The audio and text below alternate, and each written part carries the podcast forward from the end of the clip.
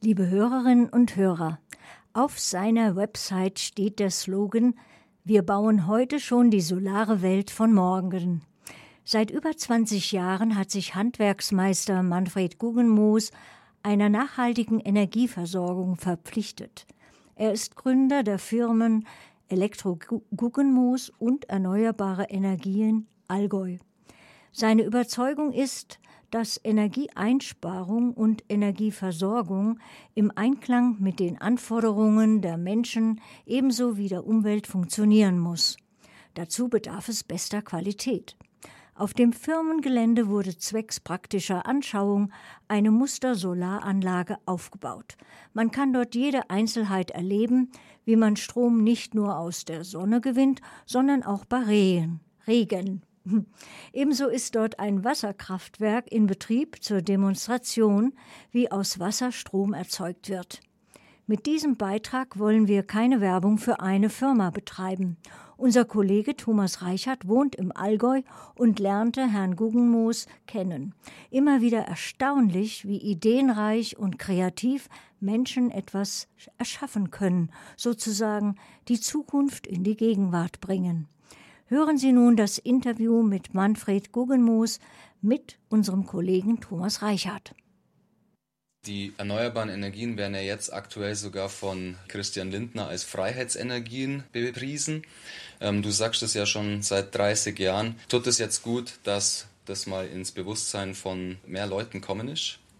Also tut es gut, natürlich tut es gut, dass man sie nicht abhängig machen lässt. Abhängigkeit ist immer problematisch, wenn es Krisen gibt. Und wenn du selber was abpflanzen kannst, in deinem Garten zum Beispiel gelbe Riebler, dann ist es einfach dein gelber Riebler, dann schätzt du das. Wenn du selber die Energie in deinem Garten anpflanzen kannst, da braucht man zum Beispiel, wenn man das Licht nutzt auf dem Grundstück, da braucht man ein Werkzeug, das sind die Module. Die Module mit der Energie kann ich Auto fahren, kochen, heizen, einspeichern oder verkaufen. Dann gibt es noch auf dem Grundstück die Umweltwärme. Da brauche ich jetzt kein Kriegeführer und das Öl 5000 Kilometer umeinander fahren. Mit der ganz normalen Wärme ums Haus rum kann ich jetzt zum Beispiel das Haus ganz unkompliziert günstig heizen. Da brauche ich allerdings nie die Temperatur und da kann man auch ein bisschen Tricks machen. Deckerheizung, Wandheizung und dann gibt es noch Scheitler Holz, da kann ich den Kachelofen beheizen und dann das Regenwasser noch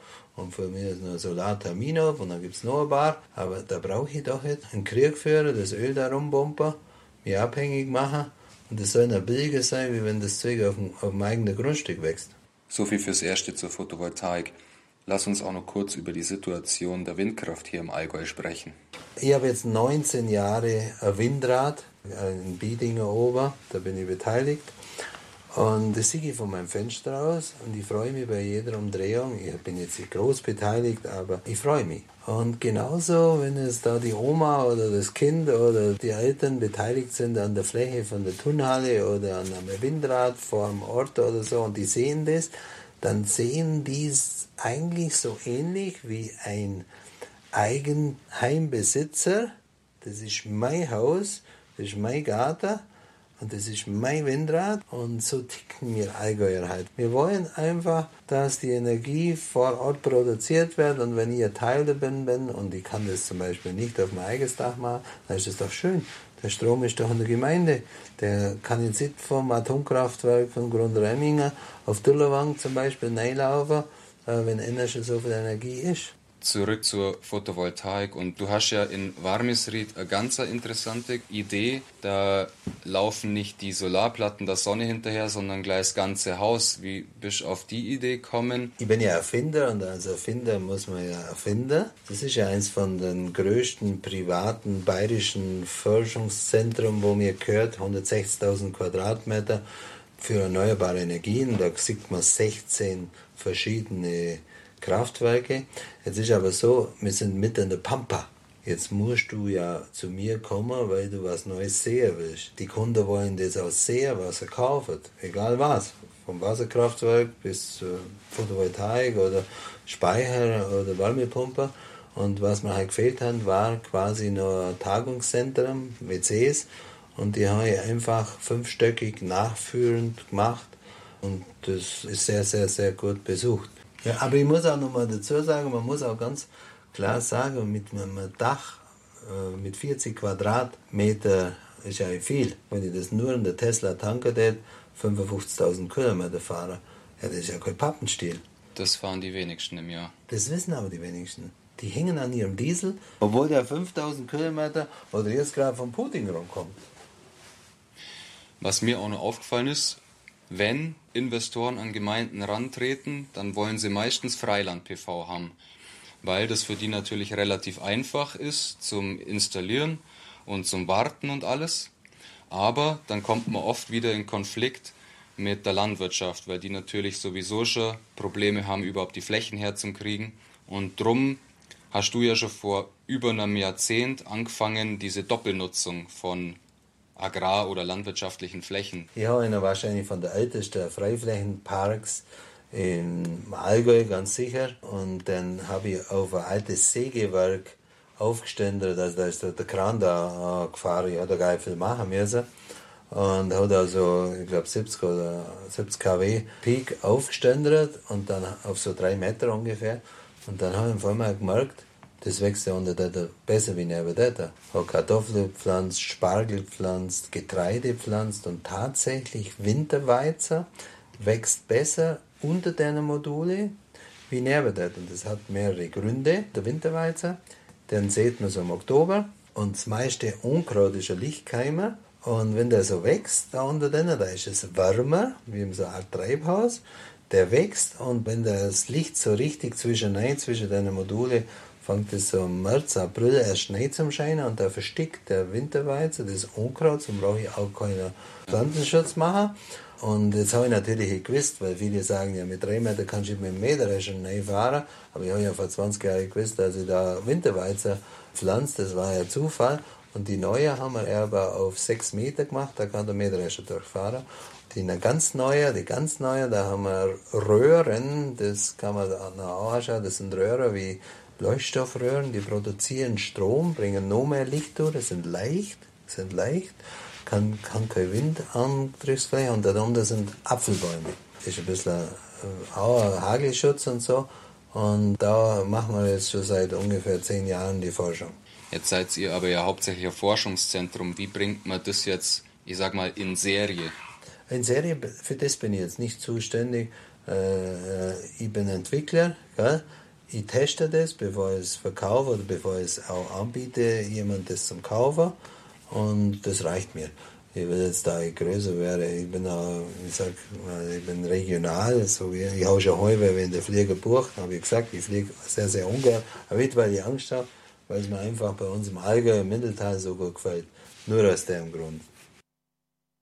Sie hören die Sendung des Bund Naturschutz München.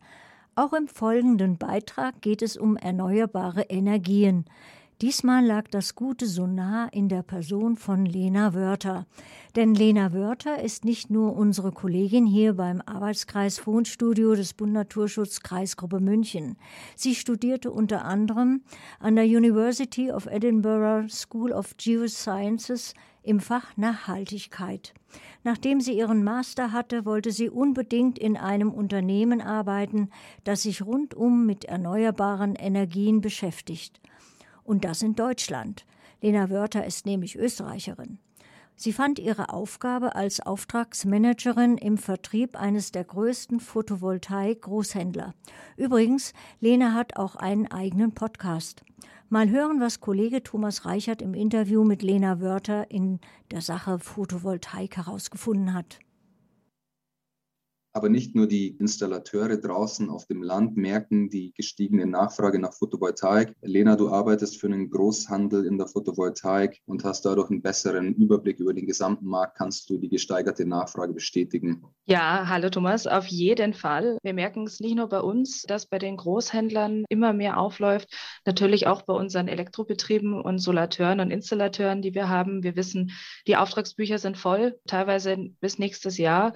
Wir wissen, es ist schwierig, gerade in der Branche. Es ist natürlich ein, ein großer Boom. Es tut uns allen gut. Das ist auch richtig. Nur wir müssen natürlich jetzt damit auch klarkommen. Wir haben aber auch eine Warenverknappung momentan. Also es ist äh, losgegangen eigentlich mit der Corona-Krise. Ja, viele Fabriken mussten schließen. Es sind viele Häfen geschlossen worden.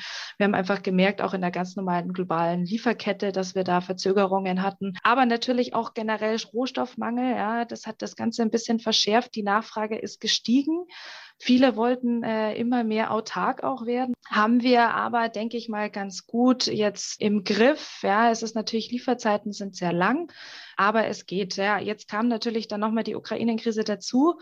Das hat das Ganze nochmal zugespitzt. Klar, wir haben die Thematik mit Russland und Gas, ja, und natürlich die erneuerbaren Energien sind wieder mehr in den Fokus gerückt.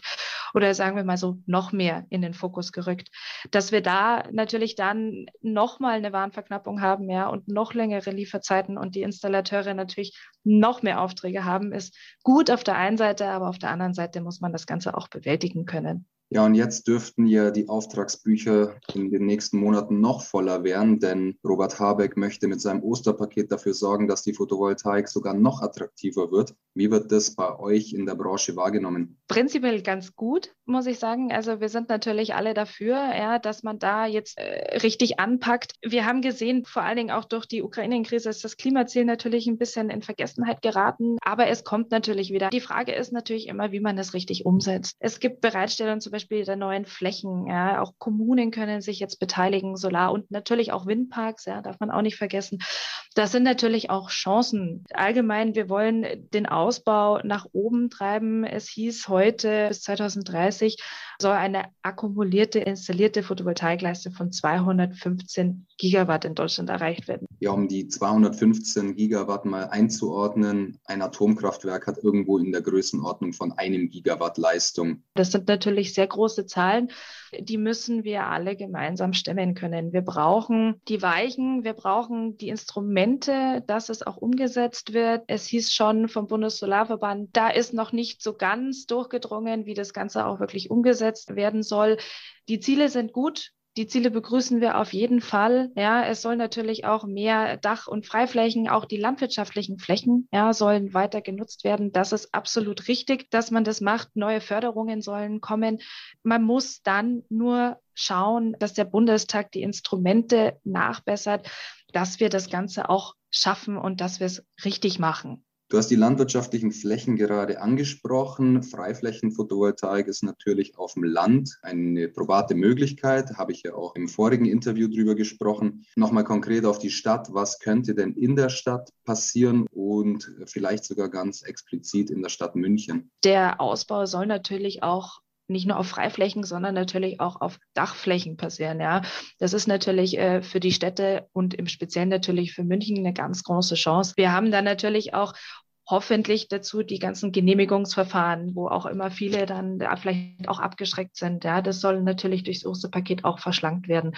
Generell ist es so, wir haben in den Städten ganz viele Dächer, die rein von den Voraussetzungen auf jeden Fall mit Photovoltaik ausgestattet werden können. Ja.